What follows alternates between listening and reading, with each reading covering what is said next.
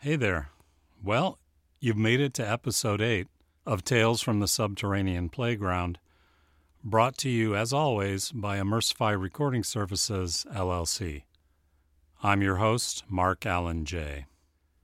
Today we'll listen in on a session that I recorded back in late May. My featured guests know a thing or two about guitar, both electric in its various forms and acoustic. Also, we'll have the opportunity to hear two guitars, both built by Dr. Mark French. Dr. French is a professor at Purdue University's School of Engineering Technology. He also happens to be a luthier, that is, one who builds stringed instruments. He's published three books on acoustic guitars. For 11 years, he was also part of a program sponsored by the National Science Foundation known as the STEM Guitar Project. This was a program that taught community college and high school instructors how to build guitars so that they too could instruct their students in how to build their own guitars, and in the process expose the students to STEM curriculum. You might recall that's science, technology, engineering, and math. He's also a professor to the engineering class at Purdue known as Stringed Instrument Design and Manufacture. It's colloquially known as the Guitar Lab. He also has his own YouTube channel where he deals with a variety of engineering topics, including overseeing his students' construction of a hypersonic ping pong ball cannon, which once made an appearance on The Tonight Show with Jimmy Fallon. But that's a whole nother story. Michael Harrington hails from Ann Arbor, Michigan, and has been playing guitar professionally since the age of 19. In 2016, he graduated from Eastern Michigan University, having studied classical guitar, as well as exploring pop and jazz music in his spare time while completing his undergraduate degree there. As a result of an independent study elected during his senior year, he also published an article on the great jazz guitarist Django Reinhardt in Just Jazz Guitar magazine. Currently, he primarily freelances in the southeast Michigan area, performing on six string guitar as well as pedal steel guitar. He has worked with artists such as Mark Jewett, Rachel Brooke, Libby DeCamp, Lynn Ray, Bovine, Adam Plomoritis, Royal Garden Trio, Fun on the Frets, and others. He's also worked as theater musician for various theatrical performances in Michigan and elsewhere. He also provides private teaching lessons to his guitar students. Mike was kind enough to agree to act as session musician, if you will, for the podcast and play the two guitars brought by Dr. French. In part two of the podcast, you'll also hear Mike explain some of the origins but also workings of pedal steel guitar. All right, let's just get to the podcast. Here we go. You guys are in for a treat because I've got two of my favorite people on the planet. We had this scheduled once. We had an ice storm that came along and had to cancel right at the last minute. But my guests today are Dr. Mark French. Do you, should I call you doctor or should I just call uh, you Mark? Mark? is just fine. My mother calls me Mark. It's that's just fine. And of course, Mike Harrington, half of what I colloquially refer to as TBH, the brothers Harrington. Mike, being the guitar player that he is, was a natural for this particular episode of the podcast. We're lucky that we've got both these gentlemen here today. Certainly, there's an interesting connection between Mark and I, and that is Mark was actually once upon a time Long time my ago. boss. Yep, long time ago for two, three years, I yeah, think, as I recall. was. Is that right? Yeah, it was. It was '97 that I came to Lear. Yeah, and I was gone by the end of '99. '99, I think, is when Yeah, you bounced right, to yeah. uh, Bosch. Yeah. Yeah. So I'll just say it now. Mark was a terrific boss. Well, thank you.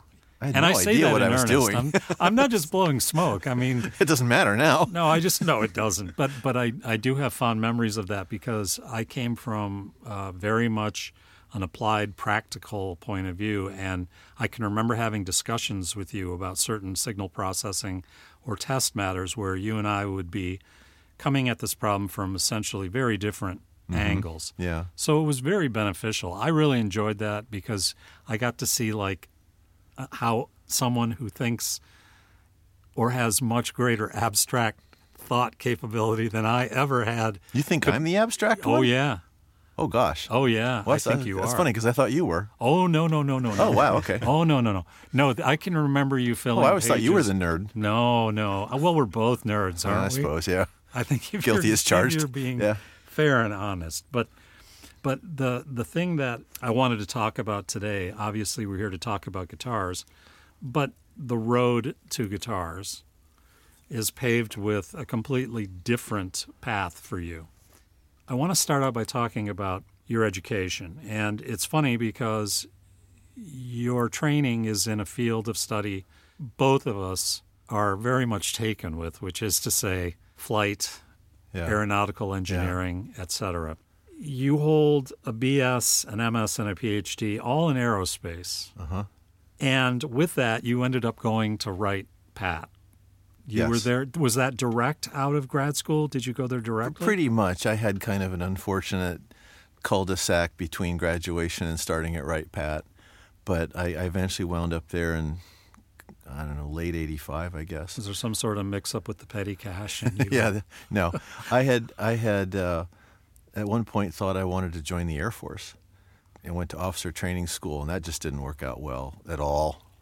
And the, the Air Force did the right thing by turfing me out, and I needed a job, and I had uh, it turns out three choices, and I took the one at Wright Pat, and I worked for what was then called the Flight Dynamics Lab. The Air Force Lab, at least at the time, was renaming itself every couple of years just to make sure they didn't get any of that icky brand equity. um, I'm not sure why they did it, but the time was called Flight Dynamics Lab, and it went through a couple other incarnations while I was there, and I, it's probably named something else now. But I was in what was then called the Aeroelasticity Group in the Analysis and Optimization branch. I did I did basically, uh, wow, how do I boil this down? Um, aerolast, aeroelasticity analysis and structural optimization for, I don't know, five years probably. And I finally decided if I don't get away from this computer terminal, I'm just going to go mental. Hmm. I got to do something real. I mean, it's a great job, but it's it's not the right one for me. And so I found out there was an optics lab in my building, and the re- I found out later the reason it was there is the optics table was too big to move. They'd moved out all the other labs out, but they couldn't get rid of that one. So I started hanging around the lab and kind of annoying the guy who ran it. And after a while, he I, he finally just relented and let and started working with me. And so I I transferred to that, and so I was a laser metrology test guy for about three or four years. Is this where you started doing uh, or got familiar with interferometry? Is that Yeah. Was, and it was in that era Yeah, yeah. because I remember having some discussions with you. Anyway, I digress. We were having some conversation about those patterns. Yeah, I, I'm, I'm probably the youngest guy you'll ever meet who ever did wet plate holography. We had four by five inch glass plates with the the photosensitive emulsion on Yeah. them, and for those of us old enough to remember film, the lower the ASA number, essentially the better resolution you Mm-hmm. Yeah. got. So I asked Lower one- grain. yeah. And so the ASA number on these plates was, you know, like you went and bought film, fast film was 400, and Yeah. I don't remember the numbers much. 100, Mm-hmm. Yeah. 100 ASA, is that 100 sound? was common. Okay. Kodachrome was 64, but that was slide. Oh, okay. Well, the ASA number on these slides was like two. and yeah, so it was, you know, the whole room became our, our camera. We the back room with this table, and so I would set up uh, interferometers, and the uh, it was called double exposure image plane holography is what I was doing, and we had this really cool lens we'd gotten out of a, uh, a reconnaissance camera. And apparently, if you're building reconnaissance cameras, you don't care what anything costs. Right. So this was a really nice lens. It was huge. It was like a. There is no budget. There is no budget. It had thorium coating on it. Wow. Um, yeah, and we could never get rid of it because somebody with a Geiger counter had noticed it was very slightly radioactive, but they didn't know what the gain on the Geiger counter was, and so they they marked it as being radioactive. And so it's when the Earth spins into the sun, that lens is still going to be in that cabinet because nobody can get rid of it. Right. But yeah, so I like one day I was back there trying to figure out how to put the plate in the plate holder, and I figured, well, the emulsion must go on towards the light, and so I yelled out to my he wasn't really my boss, but he was my boss. I would have done anything he asked. His name was Gene, great guy. Um, and I said, you know, the the emulsion has to go towards the the light, right? He said, yeah. He was playing cards at lunch with his friends because they did that every day. And I said, well, how do you tell which side has the emulsion on it? Thinking they must be like a you know punch card had a corner taken off. Mm-hmm. No, I'm in the dark, you know, feeling around. Now I can't. He goes, you taste it. I'm like, you do what? He goes, you taste it. I'm like, doesn't that make you stupid? and I got this laugh from the other side. It's like, okay, this isn't going anywhere. So I boxed everything back up, you know, because put all the emulsion plates away. And I went back. I was like, you've got to be kidding. He went, no. After lunch, he came and he really did. He tasted it. Yeah, just the corner. And he could do it, because see, one, two, you got eight possible corners, right? Four corners, two sides. yeah. He could do it in one. It took me seven. There you go. There's my glorious. That's I- I very mean- shortly after, for Well, very know- good reasons, we went electronic. But yeah. But it reminds me of like the uh, the ladies. I can't remember what they were called, but the there were these The Radium women- Girls. That's it. No, no, this wasn't like that at all. who would paint. No, no, this was that was really horrible. Yeah. But no, no, this wasn't like that at all. But still, the idea of putting something your tongue on something that Well, I mean, you didn't like it wasn't like recreational. no.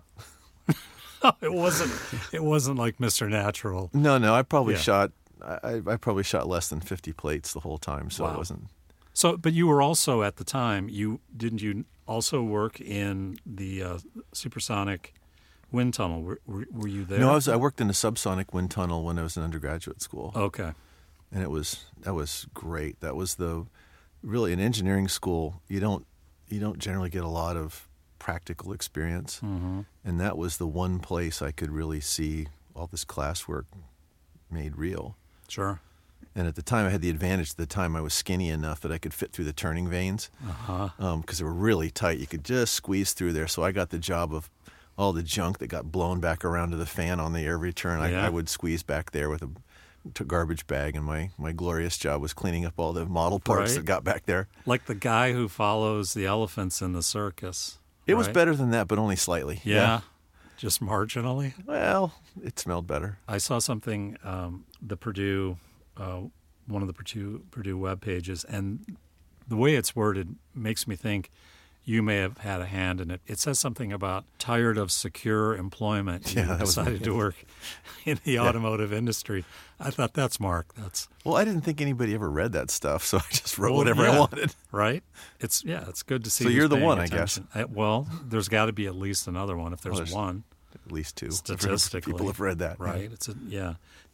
So yeah, so there was the the Lear years, and in one of the uh, buildings, I think it was the I forget the building numbers now, but there were display cases, and there was a small. I wouldn't really call it a guitar as much as I would call it something that looked a little bit like a cross between a balalaika and a something. And I remember it being Oh yeah, yeah, yeah. I made that.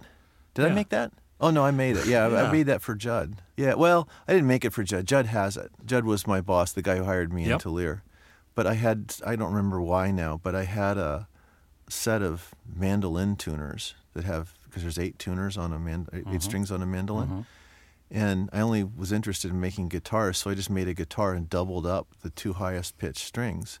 It sounded pretty cool. Huh. And I didn't have any idea what I was doing at the time. And I was, you know, had two small children at home, and so I was on a really tight budget. Yeah. And so I probably got the tuners for Christmas or something. And what I was doing at the time was going to the lumber yard and trying to find stuff in the scrap bin for real cheap. And Lear had gotten a bunch of pallets in that were made out of really nice sugar pine, really clear stuff. And I uh, cut some of that stuff up and made a guitar out of it. Yeah, that was they'd come in from I don't know Mexico or someplace. I don't Now, remember. was that the first guitar that you had built? Oh no, When did this start? this pathology. Um, let's see. Would have When been. did this particular sickness Yeah, first take hold? but I feel much better now. Um, 90, 97, I think. No, no, 1990, pretty much. Wow. Yeah, I had gotten divorced, and there was nobody telling me not to do it anymore. Well, see, that's one of the benefits of getting divorced. Yeah, well, there weren't. A, yeah, this one. yeah, I guess you got to get that first marriage out of the way. Um, I did. yeah, well, I did. It, it wasn't. It was never great, but I thought, well, it, life sucks right now, but at least I can make guitars. So I bought a little table saw and put it in my garage, and I wanted to learn how to make guitars. It occurred to me that people did this. Mm-hmm. Hmm. You know, I didn't know how, but I think, well, it can't be that hard. People do it, and this is hard to imagine, but this was before the internet, and there were no books. There was there was no websites. There was nowhere to learn this, especially in Dayton, Ohio at the time. There was nobody Right. around I could ask. I had to do the, everything from scratch by myself, and it was awful. It wasn't good enough to be merely awful. I mean, I made every mistake you could make. Yeah. Hmm. And I didn't start doing it because I wanted a guitar. I started because I wanted to know how guitars worked. And that, that makes you a very different builder than the, the usual. And like I didn't even know where to buy parts. Right. And so I would go around to the few local music stores, and they've always got a few parts behind the counter. And they're usually pretty low quality, and often they're pretty. Well, it's actually not so bad now, but at the time, hmm. they were low quality and really overpriced. But that's the only thing I knew to do, so I did that. And finally, in one music store, they had this catalog on the counter for a place called Stewart-MacDonald Guitar Shop Supply. Oh Supply. yeah. You know StewMac. Yeah, Everybody Mac. knows Oh, Stu yeah. Mac. StewMac loves me, by the way. I have dropped many bucks there. and, well, I can't boost their catalog. That wouldn't be a good move. But it had an 800 number on the front of it, so I wrote it on my hand and Wow. went home, called them because that's what you had to do at that time. And a week or two later, this newsprint catalog showed up. So I remember sitting down and looking at this, going, "Oh, okay, now this is what I was missing." And over the next two years, I rubbed the numbers off my credit card buying mm-hmm. stuff from them. And I knew so little at the time. I was taking guitar lessons, and I had a guitar that had 21 frets on it. It was a hmm. real cheap Strat I had, Okay. black Strat. And I was trying to play a song that I never really did master, but you needed to go to 22nd fret and then like bend to the 23rd or 24th. and I'm like going down the next, like, wait a minute, I'm out. I'm out. I said, what do you, I looked at my teacher, I said, what's wrong here? He goes, oh, you have a 21 fret guitar. I'm like, what's that? And he goes, well, some fr- guitars have 22 frets. And this was the basement of a music store. So I went, wait here. and actually, he walked upstairs with me. I handed him the guitar and I was like, this isn't going to do. Found this this other one. It's like, does it have 22 frets? You know, it's a music store in Fairborn, Ohio in 1991. There weren't that many choices. So Wow. I've pretty much you know had two or three choices and went, give me that one. Mm-hmm. They actually gave me more for that little strat, strat on trade in than oh, I'm sure. Yeah. than, than I paid for it. They actually were, they had, was had an intonation problem too, and they couldn't set the intonation. I didn't even know what that meant. Wow. But I knew they'd give me a, they they'd take it on trade, and so I got this PV Telestrat thing, and that solved the 22 fret problem.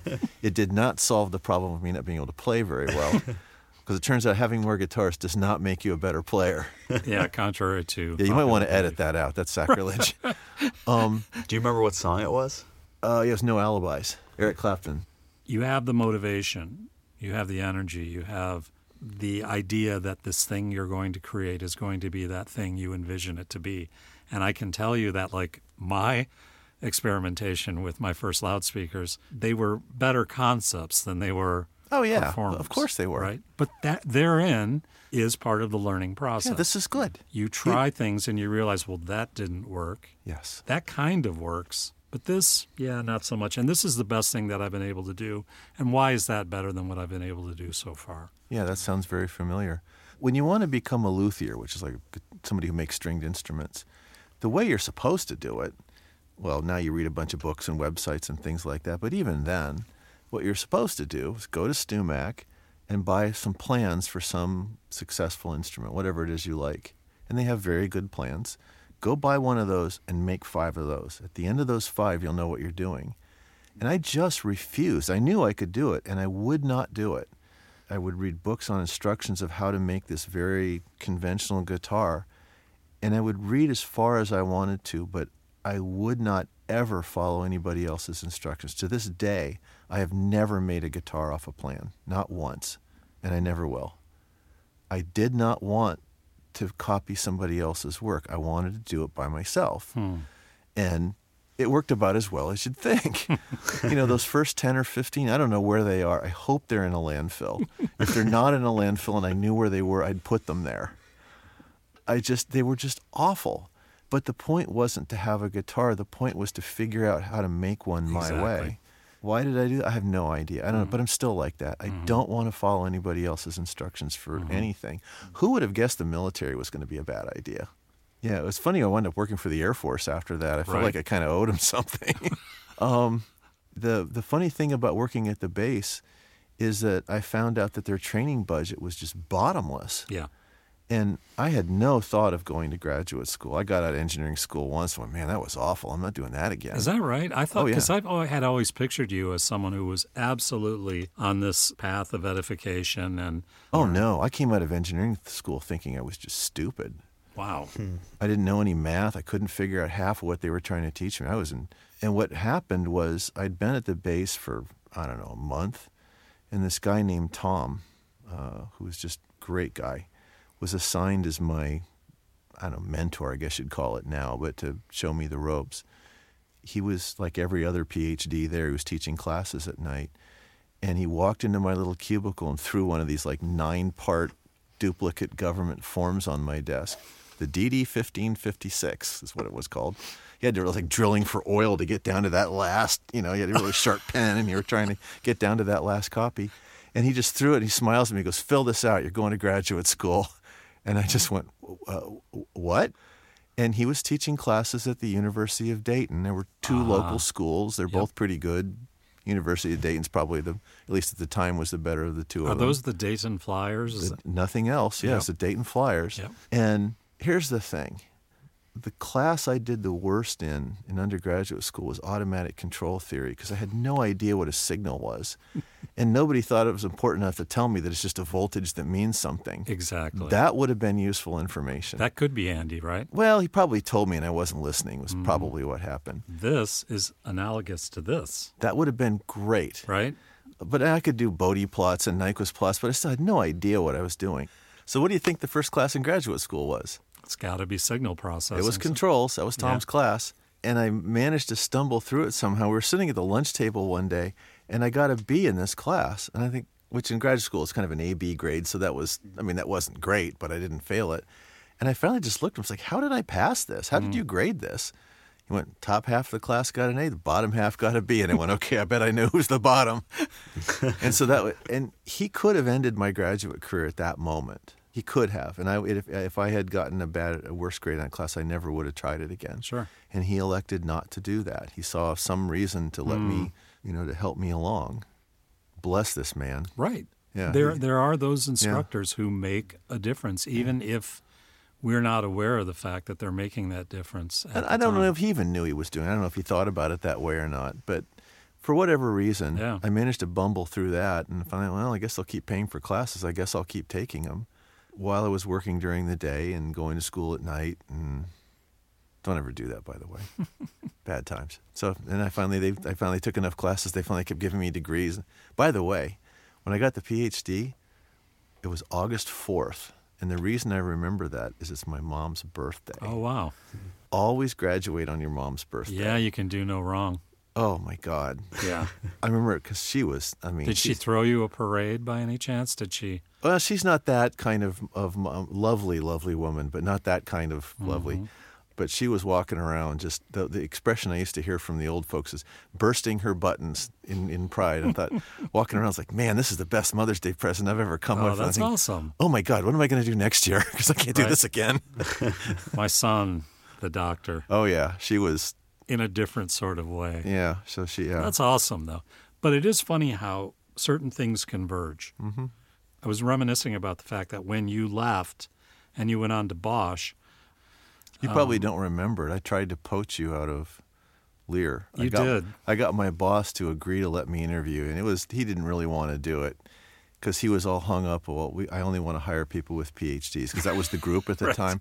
Like, look, man, you got this is that making was it, Peter, wasn't it? Peter Peter Bleshka, yeah. I knew it. And so he finally kind of grumbled and and let me do it. And it's like, okay, I don't think this is going anywhere, Right. but let's try it. Hmm. And so, you know, when you interview, you get to take the guy out to lunch. So I, I I took you out for sushi, and it's like, we, how much can I put on the credit card? and I remember at the end, it was like, oh, this was way too much. I think I tried to get you to take it with you. I don't, I don't remember what happened to it. I do remember that. That's right. I had totally forgotten that. I wanted to think, oh, if I work for Bosch, unlimited sushi. Okay. Right? Yeah, that's a perk. I'd eat sushi every day if I could. Well, I, I, that was the one time I ever got Bosch to put the bill for that. Yeah, yeah, yeah. th- That's not that's not cheap. But Yeah.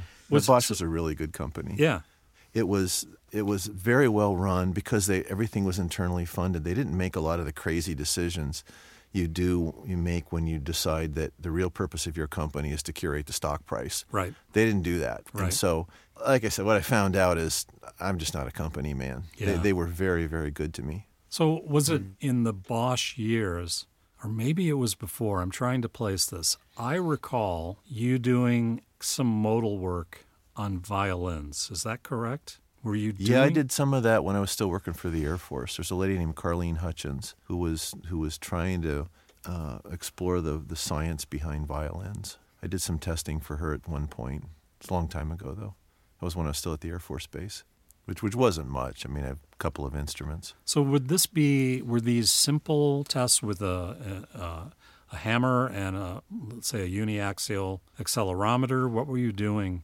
No, I was using a uh, scanning laser vibrometer. Okay. And a, a video. What's it's not really holography. Uh, electronic speckle pattern interferometer. It's kind of Okay. people call it like video holography. It's not Right. really holography, but it's close enough. Okay, so was it almost then? So it wasn't there, there wasn't a forcing function like from a hammer. No. this is actual like an operating deflection shape. No, no, we were using a speaker. to- oh, you were. yeah. That was the that was the excitation. Yeah, when you can measure deformations that are measured in nanometers, Right. any amount of noise was good enough. Right. Right. Right. I do have one question though for Mark. Um, you said when you were first building guitars, were you building solid body electrics or acoustics? I built the very first one or two were solid body electrics, Okay. and I decided at the time really.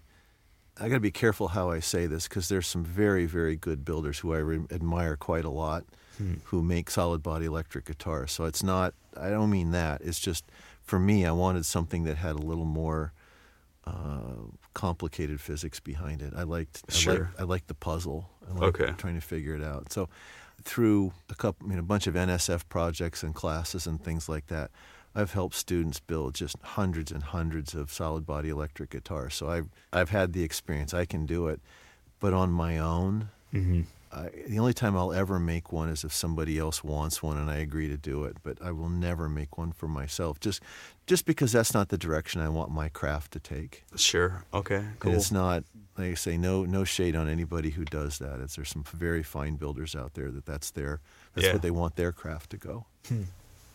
The more complicated it is, the more I like it. I'm saying this, and it's unfortunately probably from a point of ignorance, but one is definitely more complicated than the other. I think when I think about an acoustic guitar, I think about all the variables that come to mind, and then I realize there are a whole bunch of variables that don't come to mind because I don't know them. Well, the physics of electric guitars is pretty complicated if you get into the electromagnetics. Mm-hmm. But from a structural mechanics point of view, they're pretty simple. Mm-hmm. And because you can do anything you want with circuitry, you can make them sound however you want, True. which is great. Mm-hmm.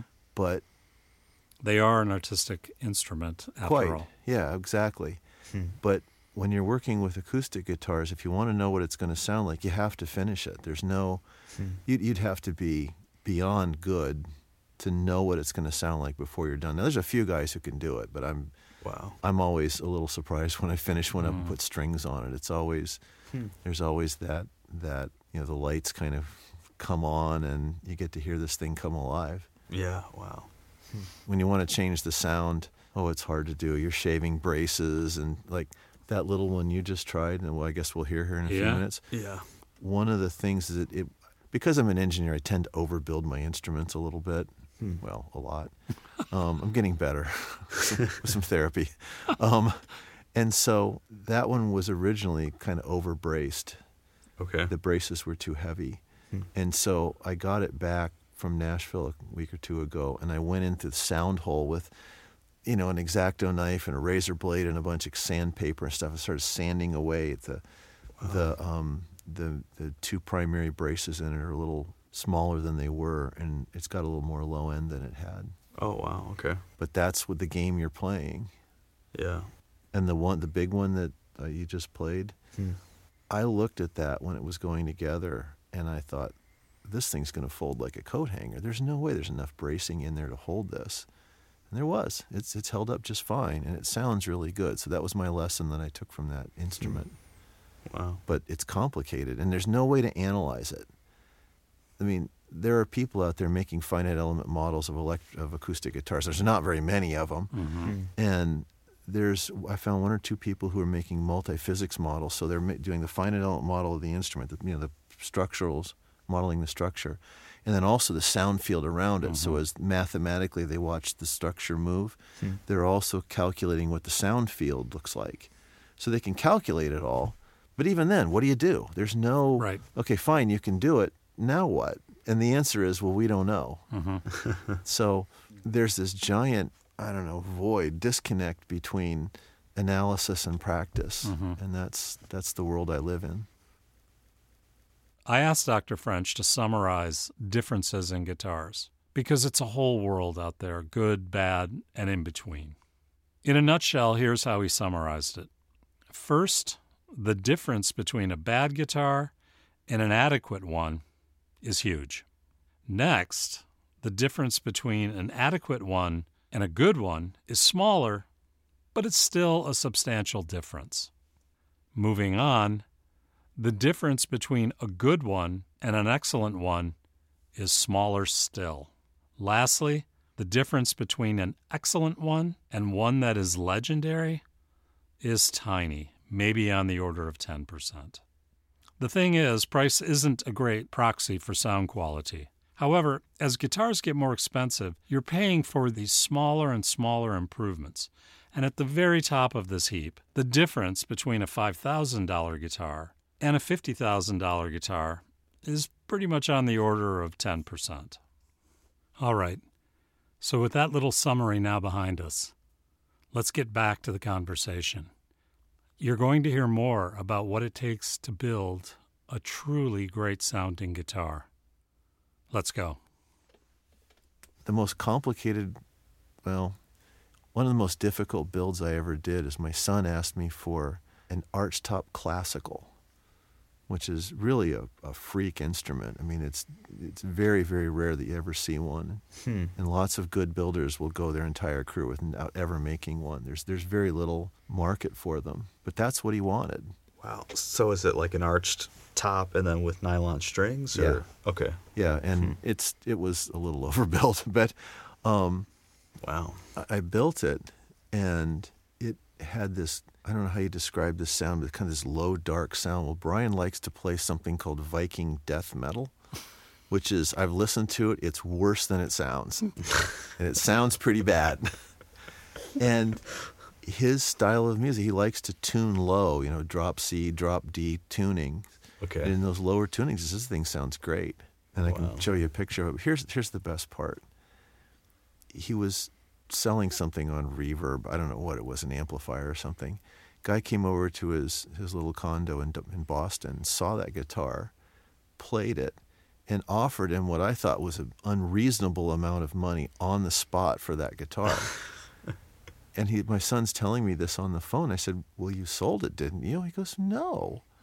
You made this for me. And I'm like, I'll make you another one. and then I thought for a second, I thought, that is absolutely the nicest thing that's happened to me in a long time. Yeah, that's uh, great. That's funny. It wow. gets better. He is friends with somebody who is a, at least part of the time, working musician in, in Boston and has a day job. And I can't remember what it was, but um, was really into music at a, and, and a performer at a pretty high level and can't really afford instruments. With me? hmm He gave it to her. Wow. Yeah. I thought, he told me that. It's like, that. That's amazing. That is wonderful. He turned down money for it because he, it meant something to him. And then he gave it to this other person. Wow. I was, I mean, I That's get, I get a little misty telling you about Yeah. it. I was, I tell people it's not my job to be objective about my children. I think they're just the bee's knees. Of course. And mm-hmm. I'm immensely proud of both of them. And this is one of the reasons Yeah, that he thought to do that. I was just, that was great. that's fantastic. Yeah. You know, that gesture, I totally, you should be proud of that. I Oh, mean, yeah. I think that is I, I told him there, phenomenal. there was no finer fate for that instrument. Oh, completely. Yeah. And this young lady will play it a lot. I hope Completely. she wears it out. I want to talk about something real quick, just and then I want to bring the guitars out. But let's talk a little bit about the point of doing, let's say, a rudimentary FRF when you're looking uh, at a guitar. hmm Can you explain for the listeners what the point of doing something like this might be, let's say, as a differentiator, but also kind of explain what it is we're talking about when we say FRF? No. Okay. No, yes, we'll just course. move on then. yes. Um, this is we're on on thin ice here, especially since electronics has gotten so cheap and software is so available. It's not that hard to do frequency response functions. Tap tests is what we're talking about. yeah. And I've done a gazillion of them. And the problem is, I don't know of any robust way to correlate the results of a tap test with sound quality. Right. And it doesn't stop people from trying. It certainly didn't stop me. Um, and when you go to trade shows and things, there's always some guy sitting there. It's always a guy for some reason, who's got a, a like a, an- a fixture with a guitar top or something in it. And you know everybody's acting in good faith. He doesn't think he's he's saying anything incorrect. I mean, everybody's everybody's on the right side of that. And they'll be sitting there, you know, doing FRFs and say, "See this peak, see that peak. That's why this sounds good." You know, is it? Eh, maybe. But all right, show me the statistically robust results.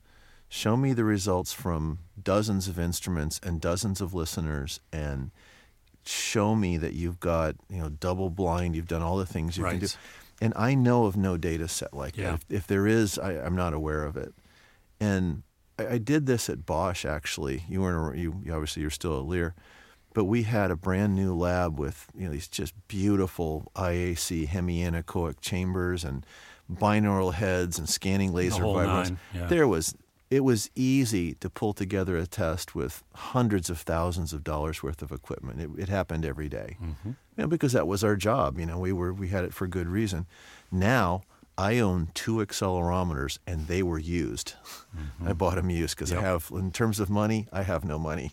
Yeah. you're like me. I have one. Yeah. Okay. So yeah, I've it's- won. I've and that's won. fine. You know, when I went Yeah. into guitars at Purdue, I knew this was my fate. If I don't like it, Mm-hmm. I know where the door is. Yeah. Um, so I brought in a Taylor prototype that it was a bracing prototype. It was a Taylor 710.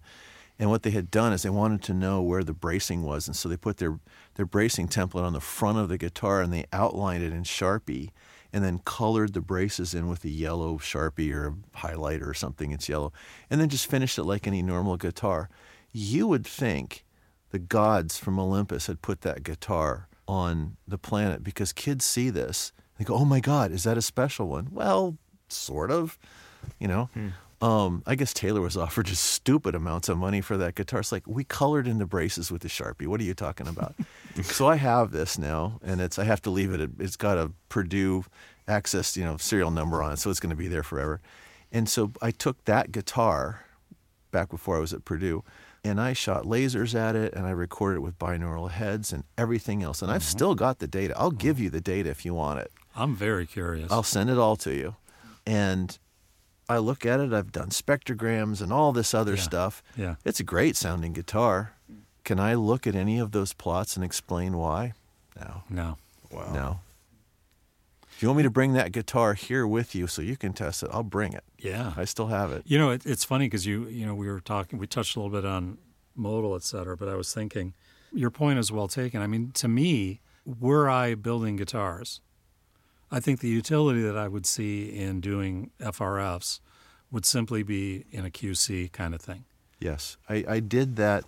I work with several guitar companies in the acoustic guitar world. Taylor is is I love those guys because they're so innovative. They had a big part in bringing CNC's machinery into the guitar industry. So when you go to a oh, Taylor, the Taylor factory now in El Cajon, it's almost hard to tell it's a guitar factory. You know they're manufacturing something, and there's just row after row after row of CNCs. You know, they spray everything with industrial robots, they buff it with industrial robots. There is really low build variation there. And you know, one of the things you learn in engineering school is build variation and build quality are inversely related. Which, if you want, you got more of one, you got less of the other one. True. And that's just it. If you don't like it, go find another universe to live in. Yep. Um, and so early on, this has been probably 15, 18 years ago, I brought my little data acquisition system and I actually used a non contact sensor. I had this little uh, Keyence laser sensor I was Oh, using yeah. at the time. I remember Yeah, those. The poor man's vibrometer is what it was. Yeah. And just sat on basically at the end of their assembly line. It's not really an assembly line, but that's functionally what it was. And just every guitar body, every guitar car that ca- ca- came down the line, we tap tested it. And so I have data from dozens and dozens of guitars over a couple of days. And I looked at their variation based on the first couple of resonant frequencies. And it was, you know, the standard deviation was 2%, 1%. In fact, if I sorted it by backwood, now, the woods you make the back and the sides out of doesn't really matter that much. It matters some, but it matters less than the people who are trying to sell you the wood think it does. Um, there's some very famous experiments showing that it really is a, a secondary or tertiary kind of effect. Um, but if I sorted by the number, the, the, the species of wood they use for the back, it was even lower than that. You know, their build variation is crazy low. And now, all these years later, they can point to their guitar and say, right here, it comes off the finishing line. The finish right there is nine mils. Down here, it's 11. There, it's nine again. We're trying to make it nine everywhere. And they will. They, they did. They have that level of control over what they do. Wow. So it's companies like that that are making the most progress because they can, their process is so tight, they can make small changes in the design and it doesn't get lost in the noise of all the build variation. Some of the more traditional builders who are quickly going to CNC, a couple of the, the old line companies had just enormous build variation. Um, and so you, I was telling him earlier, we would go down a line of uh, nominally identical guitars, and they don't sound alike. You go down the row of, a, a, a, go to a music store and find a bunch of Taylors that are all the same model. They're all going to sound alike. Yeah. Now you got to decide whether that's good or bad. I Right. think it's good. I like the Taylor sound, so for me, it's good. Hmm. Um, in one case, can I tell you this? Yeah, I can tell you this. In one case, I saw a company purposely introduce some build variation in a very controlled, very well understood way, the way you'd want to. And the reasoning was when you go down the line of our guitars, we want them all to be just a little different, but only in this one way and only in a way that we understand, so that no, no matter who you are, you will find one to fall in love with. Hmm. That's the that's the only time I've ever seen build variation used as a positive, and I thought it was very shrewd. I thought it was a really good idea. That's clever. yeah. Hmm. you know, we both worked in automotive. We both know what volume production mm-hmm. means, right? You know, even in any way you slice it, somebody who's making millions of widgets, at the end of the day, if your revenue depends on those all being sufficiently consistent, Yes. you know, and the key word there being mm-hmm. sufficiently, then process control is absolutely king. It is absolutely king. Yes. Well, there's a problem in the guitar industry, though, in that a lot of companies are very bound to their tradition and their heritage. And even though they want to modernize and they want to make improvements in their instruments, sometimes their customers won't let them. Hmm. There are, I can give you plenty instances of we've got this design flaw in this instrument. It has been here since the beginning. We know exactly what it is and we know exactly how to fix it. But if we do, our customers are going to revolt. Right. It happens all the time. Right. You know, there's a, I don't know what the industry term is, but basically the authenticity police. You know, one of the one of the iconic guitars is a 59 Les Paul, and there are some people out there, good people who know what they want. They want a 59 Les Paul, and God mm-hmm. help you if you try to sell them anything else. but this is better. I know it's not a 69 Le- or 59 It's not Les what I Paul. want. Exactly, it's not what I want. Well, they're not wrong. Right. They have every reason to to want that. Right. You know, you want to be in this business. Do you want do you want them as customers or not? Exactly. All taste is subjective, and, and fundamentally, people like what they like. What if you took a 63 Vette, an, an original, and you rip the engine out of it and you put in like a BMW straight six and you know a brand new like nine speed Getrag transmission that would be sacrilege, right? course It'd it be a lot better car, but mm-hmm. mm-hmm. it's not the point. And so, what a lot of companies will do is they'll have different model lines or different brands, and they'll say, "Well, this is the one where we're we're, we're faithful to tradition, and here's the the brand or the model line where we're exploring, you know, we're doing other things." Hmm. I wondered if you might indulge me a little bit here and discuss the main factors as you see them, based on your knowledge of testing, of listening, and of building in an acoustic guitar. The main factors that contribute the most to the overall timbre of the instrument. Can is that something that we can even list? Is this there's no point in discussing this or No, I mean, when we started to set this up, this was the question I was afraid of. This is the one, you know, five hours driving over here. This is the one I was afraid you were going to ask. Well, then I've done my job. Yeah, certainly. Yeah, I'm, I'm, I'm, I'm freaking out. No, it's yeah, yes, there is. The short answer is yes, and it's not. There's nothing magic. I mean, the the answer I'm going to give you is not going to satisfy very many people, but this is the answer as as it is for now. Um, there's a fairly short list of what uh, luthiers worry about, the good ones anyway, and there's a lot of very good ones out there. You have to start with a good design. Um, it doesn't matter who you are. If you've got a, a, a stinker of a design, it's you're dead in the water. So what's a good design? Well, for an acoustic guitar, a large majority of the sound is due to the shape of the body and the mechanics of the top. You know, the piece of wood you make the top out of and the way you brace it.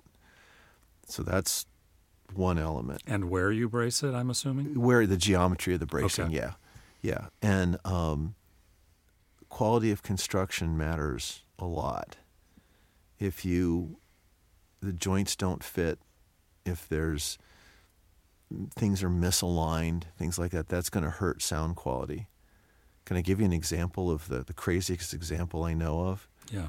I, I, I said in my I'm basically self-taught. I took two master classes. Um, one of them was taught by a guy named Paco Chorobo in from Spain. It was taught and it was hosted in Colorado, and Paco insisted that there- our glue joints should fit. He called it like glass on glass. I'm like, okay, you know, I, I went into that class thinking I had some building chops. About three or four days in, I'm thinking, you know, I'm not so sure now.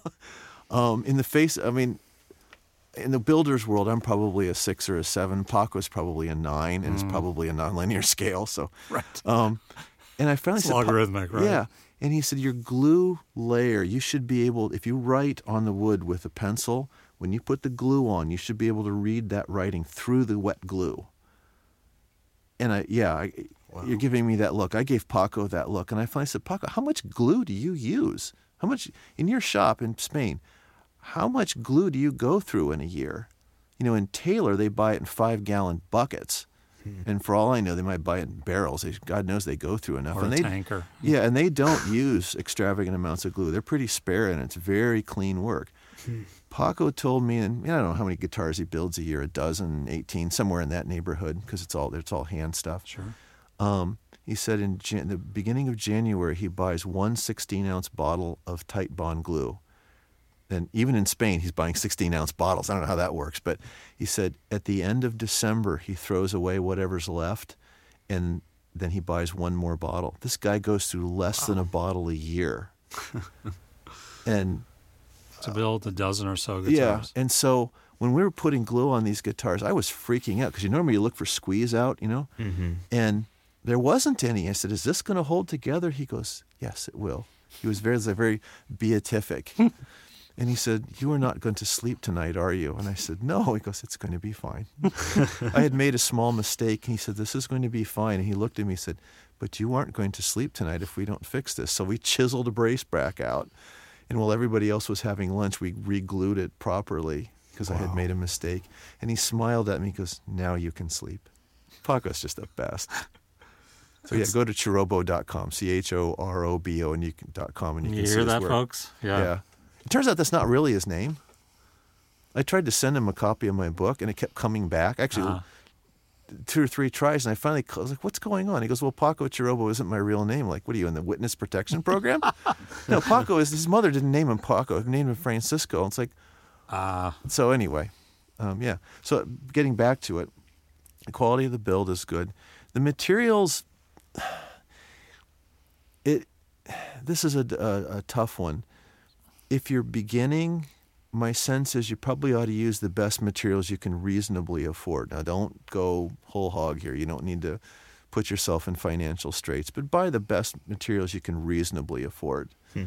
And there's lots of conflicting opinions about this. If you're when you get good, you can build a good guitar out of anything.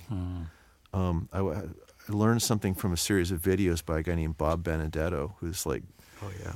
very, very good arch top builder. I mean, there's no one best, but he's certainly the peer of the best and has just these legendary hand skills.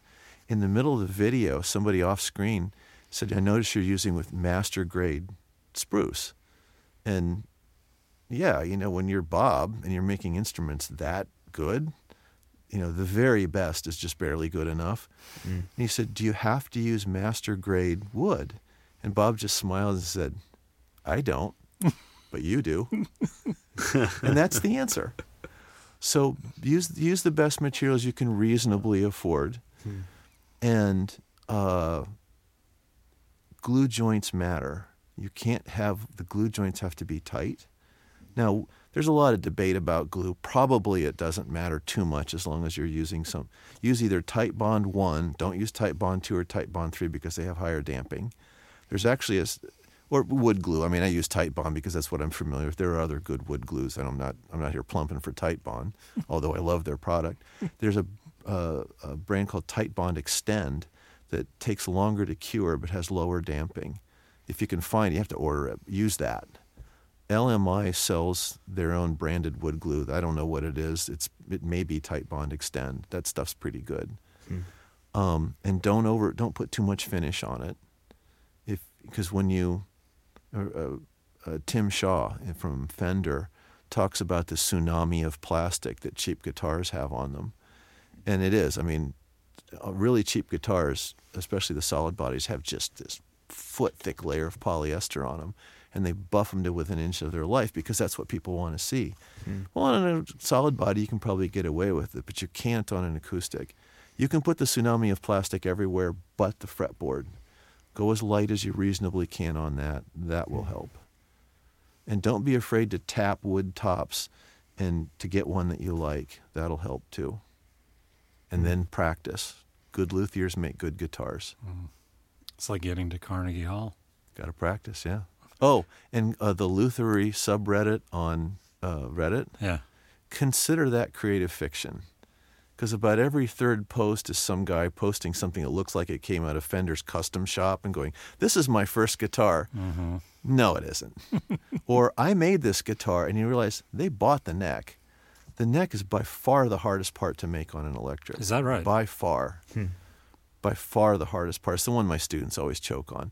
And so the bodies, for especially for a Fender style guitar that has that slab body Yep. that you bolt to, Yep. that's mm-hmm. actually pretty easy.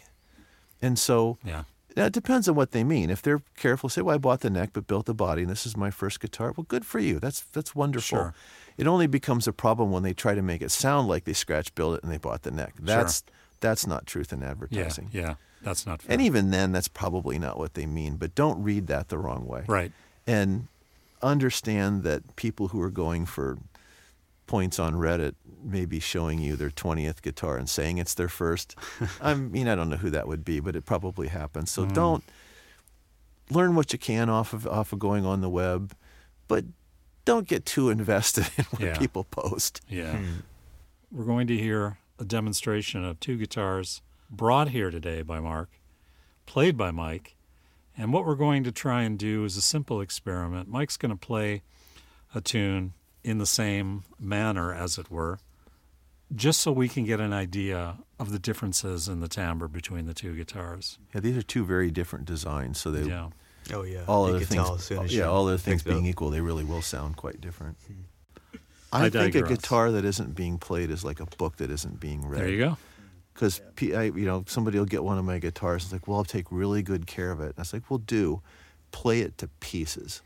Play it until when it's just a smoking ruin, Yeah. I'll make you another one. Once once it's just dead, hang it on the wall. So of the two guitars, Apparently, I'm not a collector. no. of, of, the, of the two guitars that you brought, and the one that's uh, currently with Mike, tell us a little bit about this guitar and its construction, if you wouldn't mind. Sure. Um, it's made out of plutonium and unicorns.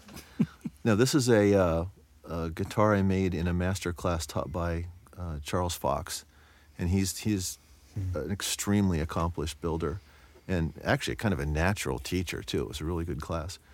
Um, but the design is is pretty uh, conventional. Now, it's got some neat features in it that are transparent to the player that Charles put in it um, but it's basically patterned after like a Martin OM.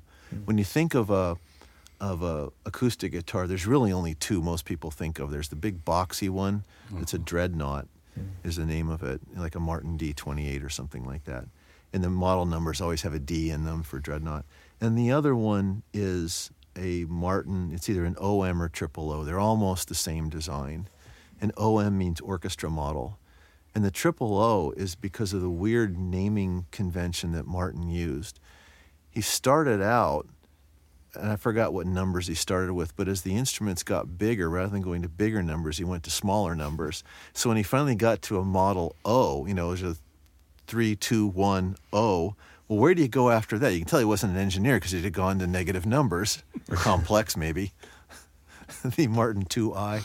Um, he went to a double O and then a triple O. And there actually is a 4O. It's this big jumbo. They don't, they make, custom shop makes them and they, they don't, they're not in production most of the time, but it's just a beast. Well, this one is pretty much an OM. It's actually maybe a little bigger. The body style is called Grand Concert, but it's, it's basically an OM. And it's, uh, people can't see it, but it's the back and sides are East Indian rosewood, which is the sustainable kind of rosewood. That's everything is sustainably harvested. It's all legally brought in through the CITES Treaty. The top is quarter sawn Sitka spruce. The neck is Honduran mahogany with an ebony fretboard and an ebony headplate and an ebony bridge. The nut and saddle are bone, and then the bracing on the inside is Sitka spruce. The kerfing, I think he used, he had us using, was it cedar or redwood? I forgot which, was a little unusual, but it worked really, really well. And then the um, the rosette you see there is mother of pearl. And then I finished it with Tru-Oil, which is gunstock oil. It's an old fashioned, you know, back when people before plastics and stuff, people used that for gun stocks and you know, some guy out riding the range had his, you know, rifle in his scabbard. This thing's got just beat to hell. So it's a Tru-Oil holds up really well. It it feels really good, and if there's ever a problem, you just rub some more on it. Hmm. My finishing kit at home is an old T-shirt and a bottle of oil. at school, I have a spray booth and all this other stuff. At home, I've got a T-shirt and a bottle of oil. it's great. So I made that over the course of 11 days with Charles, where he just absolutely worked us into the ground. Wow. And uh, yeah, it turned out really, really well. Yeah. Wow. Why don't we hear a little bit of said musical instrument? Mike, if you're ready, Yeah. take it away whenever. All right.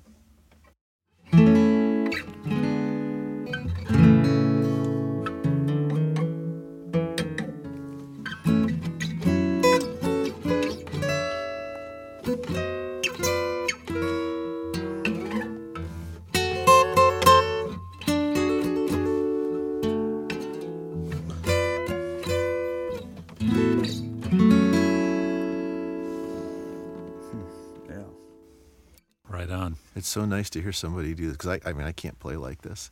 To watch somebody else, bring I know it- that I can't. Well, to watch somebody else bring it to life like that, that's just wonderful. Yeah, that's a beautiful guitar. Why don't we why don't we now do a quick comparison to the other guitar? And I'll go and grab that. I'll take this one. And why don't you uh, tell us uh, a little bit about that guitar while I'm fetching Okay. that Okay, the other one is all my design, and it's got a bunch of features in it that are unique to me, I think. The first is that I figured out a way to write an equation to describe the body shape. Um, if you're into the mathematics, I had to do a, a polar rectangular transform to get it to work. And it's a so if you go into polar, everything works fine, and it's a rational polynomial. It doesn't Right. matter anyway. Right. Um, I got the dimensions out of Bob Benedetto's book, and his arch tops are just huge. Some of them.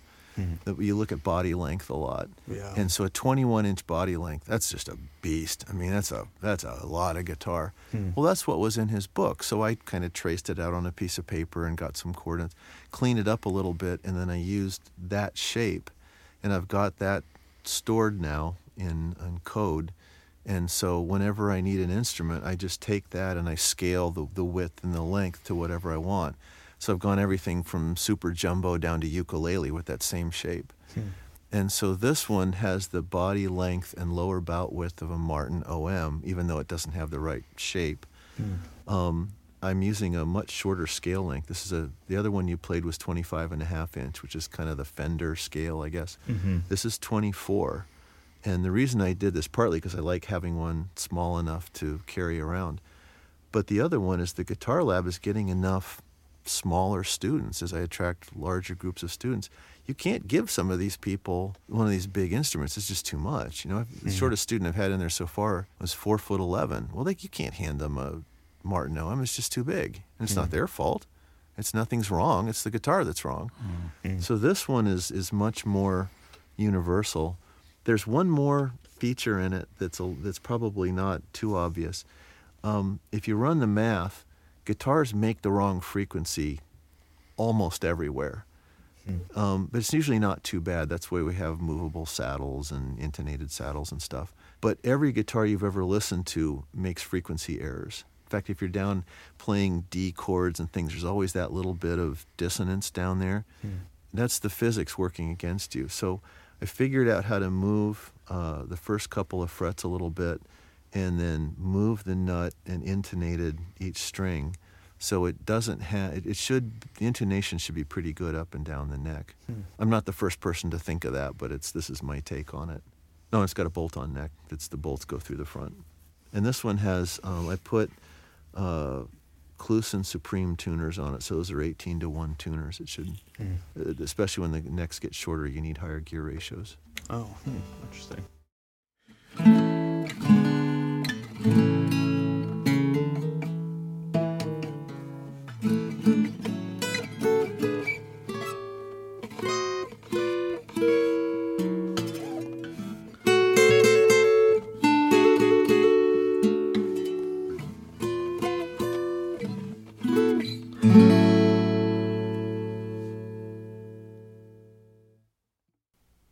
what did you think of that? Two very different guitars, right? Did you have a preference for one over the other? Probably.